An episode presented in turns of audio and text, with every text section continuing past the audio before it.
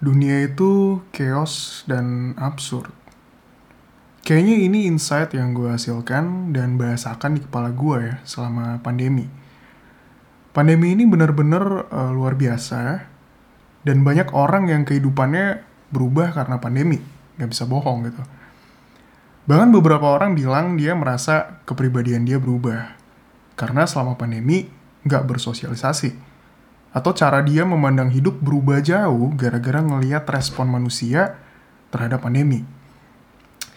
Nah, kalau ke gue, pandemi tuh kayak gimana ya, bikin gue ansos banget sih. Parah. Selama hampir satu tahun tuh gue bener-bener cuma berinteraksi sosial sama mungkin belasan orang yang penting-penting aja dalam kerjaan dan dalam lingkungan sosial gue. Beda sama pandemi. Uh, sorry, beda sama sebelum pandemi gue merasa uh, sebelum pandemi tuh gue merasa bersosialisasi ya perlu butuh gitu bersosialisasi perlu. Setelah pandemi kayaknya enggak enggak perlu perlu banget gitu. Uh, nah terus waktunya ke mana aja tuh kalau nggak bersosialisasi? Ya selain main game gue sebelumnya juga ngulik-ngulik uh, banyak hal lah termasuk salah satunya filsafat. Dan gue bukan ahli jadi yang akan gue omongin pure dari hasil pemahaman gue yang pastinya nggak sedalam orang-orang yang emang belajar filsafat gitu. Jadi uh, semuanya pure dari pemahaman gue yang terbatas ya. Uh, nah, uh, dari dulu gue adalah penganut esensialisme. Gue berkiblat pada argumentasinya Plato sama Aristoteles. Uh, zaman dulu, kalau tiap manusia itu punya esensi masing-masing.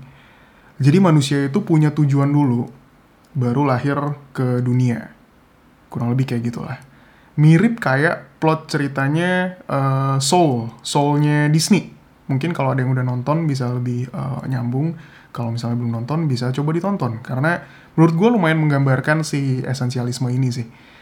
Uh, sedangkan kita juga tahu kalau ada pandangan filsafat lain, yaitu eksistensialisme, yang kurang lebih arah, arah argumentasinya manusia itu lahir dulu, baru manusia itu sendiri menciptakan esensinya, gitu. Jadi yang satu uh, punya esensi dulu baru lahir, yang satu lagi lahir dulu aja, baru uh, menciptakan esensinya masing-masing gitu. Jadi esensi diciptakan, yang satu esensi diberikan. Gue nggak akan banyak bahas soal ini, karena kalau kita bahas ini bakalan jadi panjang banget dan bisa ke mana-mana banget. Mungkin nanti aja di episode lain ya uh, alasan kenapa gue mengarah ke esensialisme itu juga semata-mata karena pengalaman hidup gue cukup relevan. Kalau disambungin uh, sama pandangan esensialis-esensialis ini. Gue merasa ada kayak unexplainable force yang mengarahkan gue untuk bisa memenuhi esensi gue lahir ke dunia ini. Sebagai orang beragama, gue menerjemahkan unexplainable force ini sebagai Tuhan ya. Kemudian gue berpikiran bahwa gue diberikan esensi dulu, baru lahir. Nah, gara-gara sih pengalaman yang tadi. Jadi gue menghasilkan uh, pemikiran itu, kemudian gue bertemu, oh ada nih uh, aliran filsafat esensialisme gitu. Nah, setiap manusia itu kan punya pengalaman hidup yang berbeda-beda. Jadi kalau ada yang nggak setuju dengan pandangan para esensialis ini, sangat nggak masalah. Karena ini juga menurut gue masuk karena main exercise.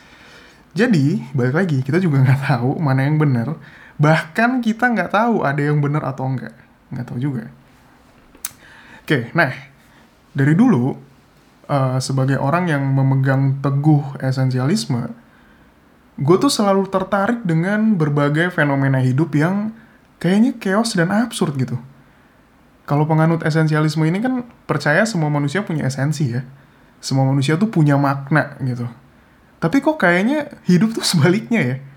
Gue nggak tahu sih kalian ngerasa gitu gak sih? Apa gue doang ya? Kayak hidup tuh kayak apa? Kayak kayak kumpulan kejadian random dan absurd gitu yang ya udah terjadi aja. Sama sekali nggak punya makna. Ada yang punya makna ada yang enggak tapi kayak random dan absurd aja gitu. Ya gak sih? Kalian ngerasain gitu juga gak sih? Kalau hidup tuh chaos dan absurd gitu Sampai kemudian gue ketemu statement uh, filsuf yang bilang A adalah bukan A. A is not A. X is not X. Sebu sesuatu adalah bukan sesuatu itu. Jadi uh, A adalah bukan A. Gimana kalau esensi dari dunia ini adalah tidak ada esensi. Sama kayak kita ngomong gini, uh, satu-satunya yang pasti adalah ketidakpastian, iya kan? Uh, pasti adalah ketidakpastian. Atau gini, orang-orang kan sering bilang hidup tuh kayak nggak adil gitu kan. Kenapa sih hidup nggak adil? Tapi kalau semua orang merasa hidup nggak adil, berarti hidup adil dong. Karena semua orang merasakan hal yang sama, iya nggak sih? Jadi keadilan adalah ketidakadilan. Keadilan adalah ketidakadilan, esensi adalah tidak punya esensi, uh, pasti adalah tidak pasti. Itu kan? A adalah tidak A, A is not A. Jadi menurut gue menarik kan kalau ternyata esensi dari dunia ini tuh ketiadaan makna gitu. Makna dari dunia ini tuh nggak ada makna. menarik banget sih. Jadi uh, esensi atau makna ya mungkin aja emang nggak selalu baik gitu suatu hal tuh punya esensi, tapi kalau ternyata esensinya menurut kita buruk gitu, ya tetap esensi kan, tetap punya esensi. Nah, sekarang kenapa gue akhirnya menyimpulkan kalau dunia itu chaos dan absurd? Sekali lagi, ini berdasarkan pengalaman dan hal di sekitar gue yang gue amati.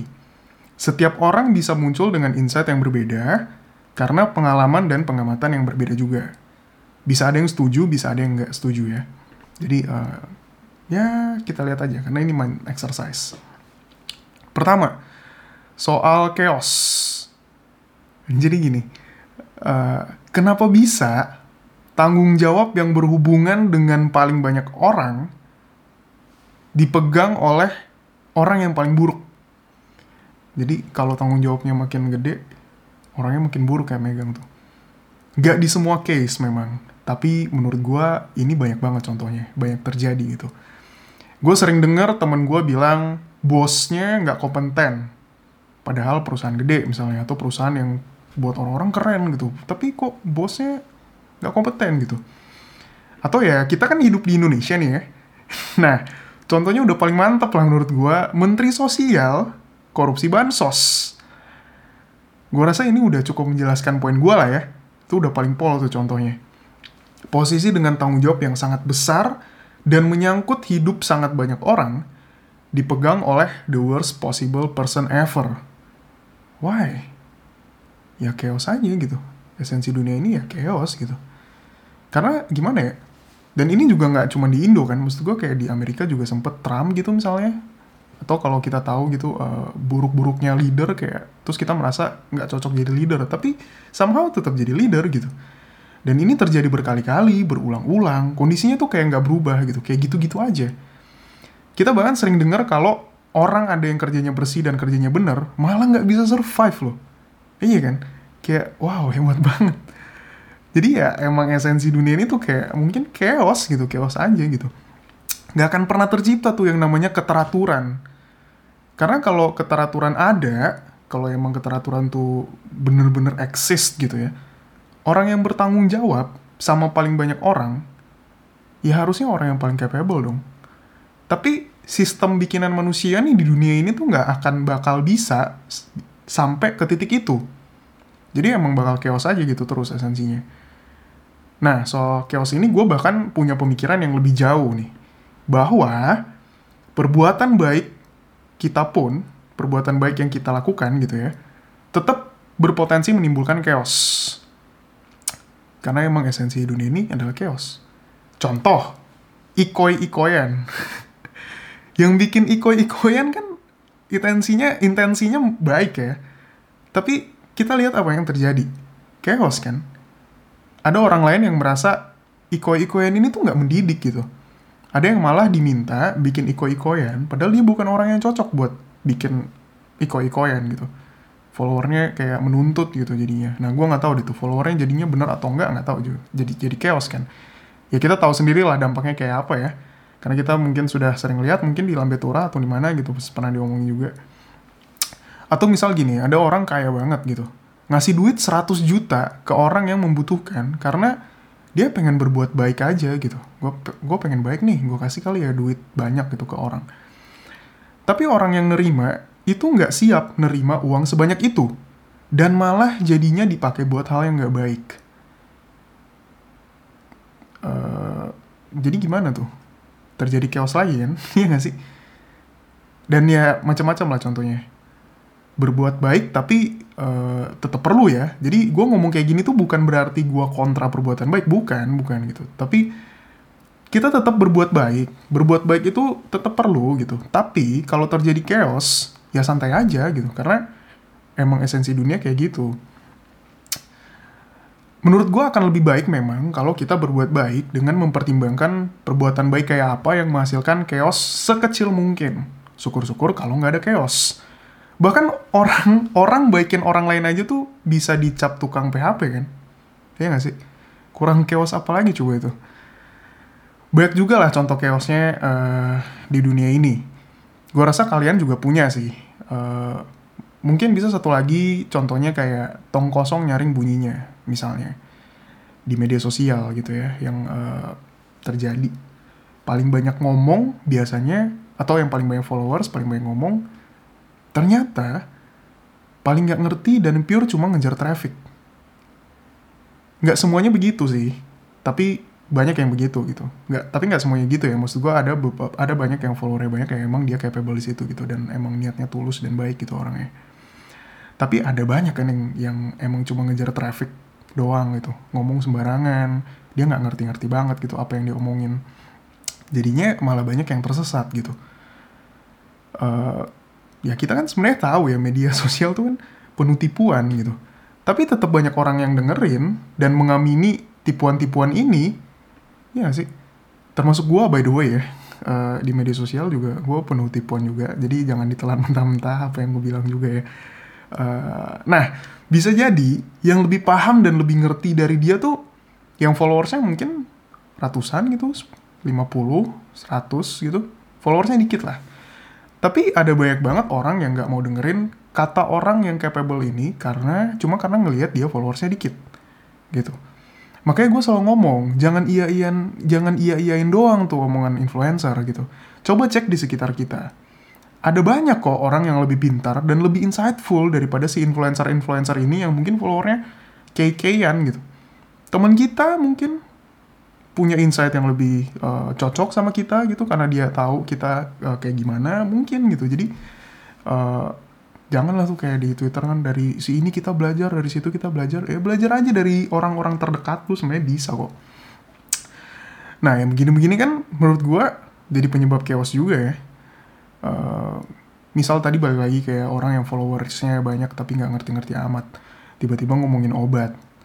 Tapi dia nggak ngerti obat gitu ternyata jadi salah ngomongin skincare, tapi dia nggak ngerti soal kandungan berbahaya, bahan-bahan berbahaya di skincare abal-abal misalnya. Dan lain sebagainya lah, banyak lah contohnya. Uh, kalau ada yang punya contoh lain boleh DM atau komen di YouTube. Kedua, kita masuk ke poin kedua ya. Gue merasa kalau common belief itu menyesatkan sih. Atau nggak menyesatkan kali ya. Uh, menyesatkan tuh kayak keras banget gitu. Mungkin lebih ke apa ya? Lebih ke absurd absurd yang menyebabkan chaos. Sama aja nggak nggak jadi lebih halus. Uh, common belief gimana yang gue maksud? Jadi uh, bisa banyak sih contohnya tapi uh, mungkin yang gue sebut yang menurut gue menarik ada dua. Sukses karena kerja keras dan kerja cerdas sama satu lagi bermimpilah setinggi langit mungkin ini dulu kali ya dua bisa ada contoh lain, tapi yang gue kepikiran dulu aja. Apa benar kerja keras dan kerja cerdas itu bikin orang sukses? Gimana tuh kira-kira bener nggak? Karena kalau iya, kalau iya bener, ada berapa banyak orang yang kerja udah keras banget, udah kerja cerdas gitu, tapi hidup mereka gitu-gitu aja. Udah kerja kerasnya udah kerja keras uh, kerja cerdasnya juga udah gitu tapi hidupnya gitu-gitu aja. Oh ya mungkin kita uh, harus definisin dulu sih suksesnya ya. kita pakai standar suksesnya society aja lah ya. Uh, karena ini ngomongin common belief kan jadi ya yang common aja yang yang mayoritas. Orang biasanya ngelabelin sukses itu karena hidupnya nyaman dan banyak uang ya kan? Itulah society kita yang materialistis menurut gue tapi apa iya orang-orang yang hidupnya nyaman dan banyak uang ini yang kita labelin sukses, yang society labelin sukses ini disebabkan karena mereka kerja keras dan kerja cerdas? Ada banyak banget contoh orang yang kita anggap sukses, tapi ya kerjanya biasa aja, kerja cerdas juga mungkin cuman sekali-sekali. Uh, sebenarnya ini juga pandangan ini juga awalnya dari refleksi diri juga sih. Menurut gue, gue sekarang hidupnya nyaman. Dibilang, tapi kalau dibilang kerja keras dan cerdas, ya nggak juga sih. Menurut gue bukan itu gitu yang yang menentukan yang akhirnya gue bisa nyaman gitu. Uh, gue selalu merasa gue bisa nyaman, bisa mencapai titik nyaman gitu karena pure luck, bener-bener pure luck gitu, keberuntungan aja. Gue bisa ini itu karena pure luck gitu bahasa sekulernya pure luck, tapi kalau dibawa ke konteks agama ya, spiritual ya berkat gitu. Ada banyak banget orang di luar sana yang menurut gua kerjanya jauh lebih keras daripada gua. Jauh lebih cerdas daripada gua. Tapi kenapa gua yang kerja kerasnya dan kerja cerdasnya nggak banget-banget ini malah gua gitu yang uh, nyaman gitu hidupnya. Bukan orang yang jauh lebih keras dan lebih cerdas daripada gue karena banyak banget gue yakin pasti. Jadi ya apalagi alasannya kalau bukan luck. Kalau gue tadi indikatornya nyaman ya bukan sukses banyak uang uh, jadi lebih kenyamannya nah karena gue merasa hidup gue luck tadi keberuntungan aja pure luck atau berkat gue berpandangan bahwa semua hal materialistis yang gue punya itu adalah titipan. Gak ada satupun yang benar-benar punya gue jadi se uh, semakin banyak gue dititipin hal materialistis, bisa sumber daya, bisa uang, itu artinya gue dituntut untuk makin bijak uh, spend material ini gitu, makin bijak mengalokasikan material-material ini buat apa. Makin banyak gue punya sumber daya, gue harus bisa lebih tajam lagi mengetahui Tuhan itu tuh maunya sumber daya ini buat apa atau buat siapa. Karena ini numpang doang di gue, dititipin doang Oke, uh, kita akan bahas itu mungkin nanti ya, lebih jauh. Balik lagi ke intinya tadi. Common belief jadi sebenarnya benar apa enggak sih? Kalimat kerja cer kerja keras dan kerja cerdas ini tuh soalnya kan jadi pegangan banyak orang kan. Yang kemudian muncullah hustle culture yang kemarin-kemarin sempat rame kan. Kalau mungkin kalau yang nggak tahu uh, bisa googling juga gitu. Apa sih itu hustle culture gitu? uh, budaya ya, atau gue bisa bilang budaya kerja terus-terusan mungkin secara simpelnya kalau misalnya gue salah bisa ditolong dibenerin ya tapi gue sih nangkapnya gitu uh, jadi orang tuh kayak pengen terus produktif gitu produktif terus-terusan untuk mengejar kesuksesan tadi yang disebabkan oleh pandangan tadi. Kerja keras kerja cerdas akan jadi sukses. Tapi orang itu udah produktif terus-terusan dengan common belief yang tadi mempercayai itu sepenuh hati gitu tapi ternyata orangnya di situ-situ aja. Dan kemudian ada berapa banyak orang yang kemudian mempertanyakan hidupnya mempertanyakan keputusan-keputusan yang dia ambil membuat dia bingung mempertanyakan kapabilitas diri dia yang sebenarnya mungkin aman-aman aja sebenarnya Mungkin juga banyak yang mengorbankan kesehatan, ngorbanin waktu, ngorbanin keluarga, dan banyak pengorbanan lainnya yang kemudian nggak bawa dia ke mana-mana. Malah makin kayak makin lost focus gitu. Padahal seandainya dia manage dirinya dengan lebih bijak, dan nggak terlalu kemakan sama common belief yang uh, beredar itu gitu ya. Bisa jadi dia lebih fokus, dan lebih sensitif sama petunjuk-petunjuk yang uh, menunjukkan esensinya dia gitu jadi dia lebih sensitif sama tanda-tanda uh, esensi dia tuh apa sih sebenarnya. Gitu. Bisa jadi juga ya. Gue gua nggak tahu itu dari tadi main exercise doang. Uh, tapi by the way ada orang yang emang harus kerja keras demi bisa hidup ya. Uh, kita juga pasti tahu lah ada orang ada banyak banyak orang yang kayak gini gitu karena nggak punya privilege apa-apa dan komunitasnya bukan komunitas yang paham banget gitu apa itu kerja cerdas. Jadi taunya ya kerja keras aja.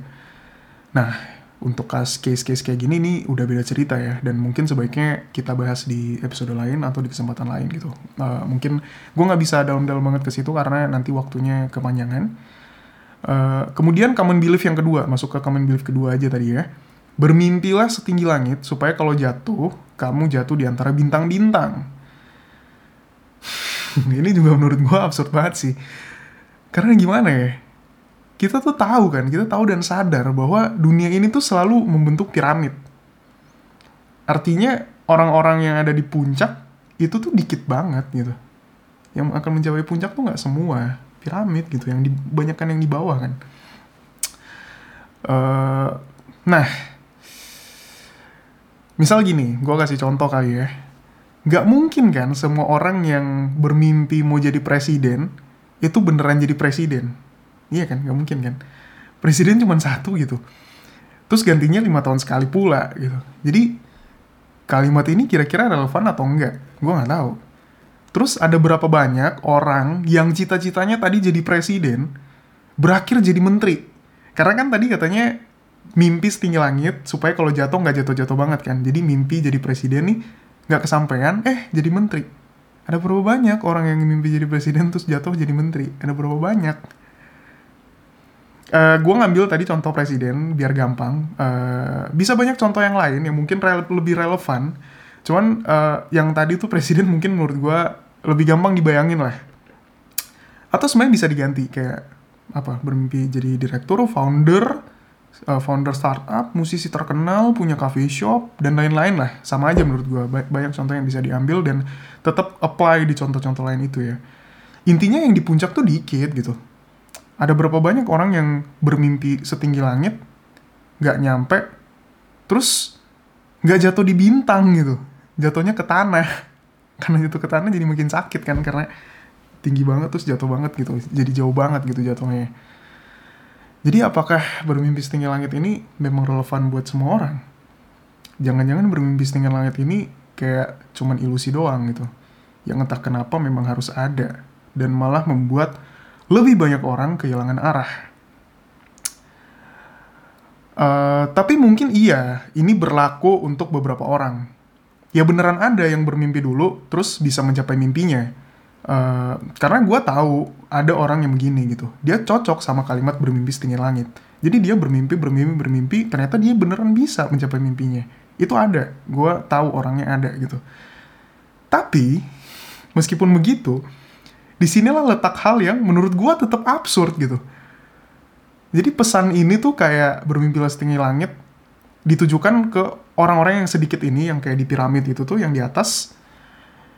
Jadi untuk sedikit orang yang memang takdirnya mencapai puncak ini berhasil, berhasil mencapai mimpinya, pesan yang malah lebih banyak menyesatkan ini harus disebarkan ke sebanyak mungkin orang supaya nanti nyampe ke orang yang beneran bisa, gitu kan.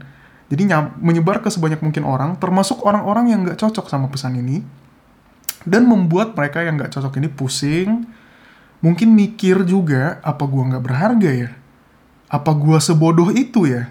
Sampai gua nggak pantas mencapai mimpi gua. Padahal mereka fine fine aja kok gitu. Kayak mungkin akhir-akhir ini kan baik juga yang bilang kayak jadi mediocre tuh nggak apa-apa. Menurut gua emang fine fine aja gitu. Jadi kalau emang bekerjanya kayak tadi pesannya harus nyebar seluas mungkin gitu supaya sedikit orang ini bisa nyampe puncak. Iya kan kayak menurut gue absurd banget gitu cara dunia ini bekerja tuh absurd banget ya ini sekilas dulu ya sebagai uh, contoh. Bisa aja dibahas lebih dalam tapi nanti aja ntar episode ini kepanjangan. Ketiga adalah cinta.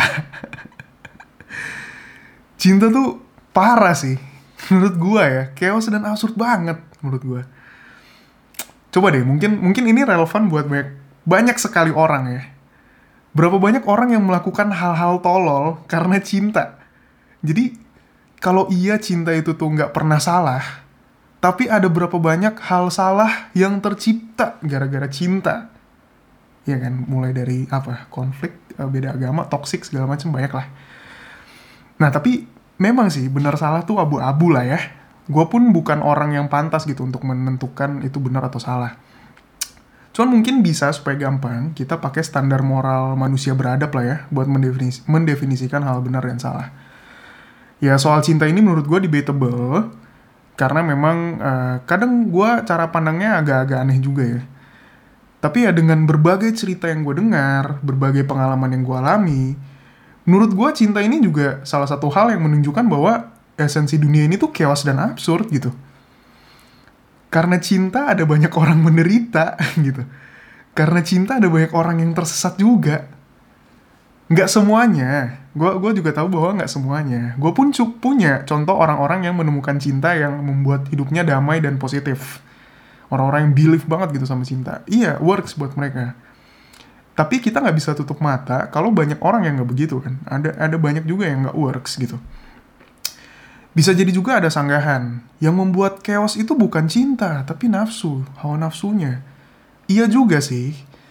Tapi apakah manusia itu memang mampu mencintai tulus tanpa nafsu sama sekali?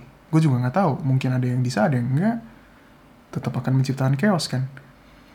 Jadi definisi cinta ini juga kompleks, debatable banget lah. Gue nggak bilang mencintai itu salah ya. Gue nggak bilang cinta-cintaan itu nggak usah gitu, enggak ya. Bukan itu poin gue. Gue percaya cinta, saya percaya aja. Gue juga seneng kok ngeliat temen gue lagi cinta-cintaan gitu sama pacarnya atau pasangannya uh, lagi kasmaran gitu misalnya. Seneng gue, I'm happy for them gitu. Jadi gue bukan anti, tapi menurut gua cinta itu tuh adalah fenomena yang sangat-sangat menarik gitu. Ya, soal cinta ini mungkin nanti deh ya. Gua gue belum bisa membahasakan dengan baik apa yang ada di kepala gue. Jadi sebaiknya nanti dulu daripada gue salah ngomong. Nah, terus gimana nih kalau dunia ini chaos dan absurd? Apakah manusia itu esensinya juga chaos? Karena balik lagi ini sebenarnya tadi ngomongin esensialisme kan, esensi. Yang gue believe bahwa semua manusia punya esensi gitu. Terus gimana nih nyambungnya sama si chaos dan absurd yang gue juga believe kalau dunia itu chaos dan absurd gitu. Uh, menurut gue manusia esensinya nggak chaos sih. Nah ini mungkin kesannya agak-agak religius, tapi gue nggak tahu. Gue juga paling anti sebenarnya dibilang religius. Dikait kaitin sama religius tuh gue sebenarnya nggak nggak nggak demen gitu. Manusia itu menurut gue terdiri dari roh dan daging kan ya. Jiwa dan fisik. Nah, menurut gua yang membuat dunia ini chaos karena dunia dibangun atas dasar kedagingan. Kita nggak akan bisa lari dari kedagingan yang chaos ini karena kita daging gitu. Uh, dunia ini juga dibangun atas dasar kedagingan tadi. Tapi kita punya roh, jiwa kita gitu. Uh, nah, roh kita dan jiwa kita ini sebenarnya tahu gimana caranya supaya pikiran kita nggak chaos Tinggal kita mau dengerin atau enggak jiwa kita, roh kita ini. Jadi esensi dunia ini chaos, tapi esensi diri kita sebagai manusia, yang mana itu menurut gue adalah jiwa kita, enggak gitu. Jadi diri kita, esensi kita, itu enggak chaos. Uh, nah, kita harus bisa sekali-sekali memisahkan diri dari chaos dan keabsurdan dunia ini. Yaitu dengan cara yang semua orang udah tahu. Yaitu beribadah atau berdoa buat yang beragama yang nggak beragama gue nggak tahu mungkin me meditasi itu ya, meditasi kan lebih berlaku umum ya uh, jadi gini dunia itu kan bising banget nih ngancurin fokus kita dunia tuh bener-bener bising banget chaos dan absurd pula atau beberapa dari kita mungkin ada yang sampai udah ngelabelin bahwa dunia ini tuh toxic gitu toxic dunia ini sekarang kalau di media sosial kita punya teman toxic yang kita lakukan apa? Nge-mute atau ngeblok dia kan? Nah, kenapa kita nggak melakukan ini, nggak melakukan hal yang sama ke dunia yang chaos dan absurd ini gitu? Jadi, kita siapin waktu-waktu di mana kita nge-mute dunia ini. Ya, tadi, balik lagi, bisa dengan beribadah atau berdoa buat yang percaya Tuhan.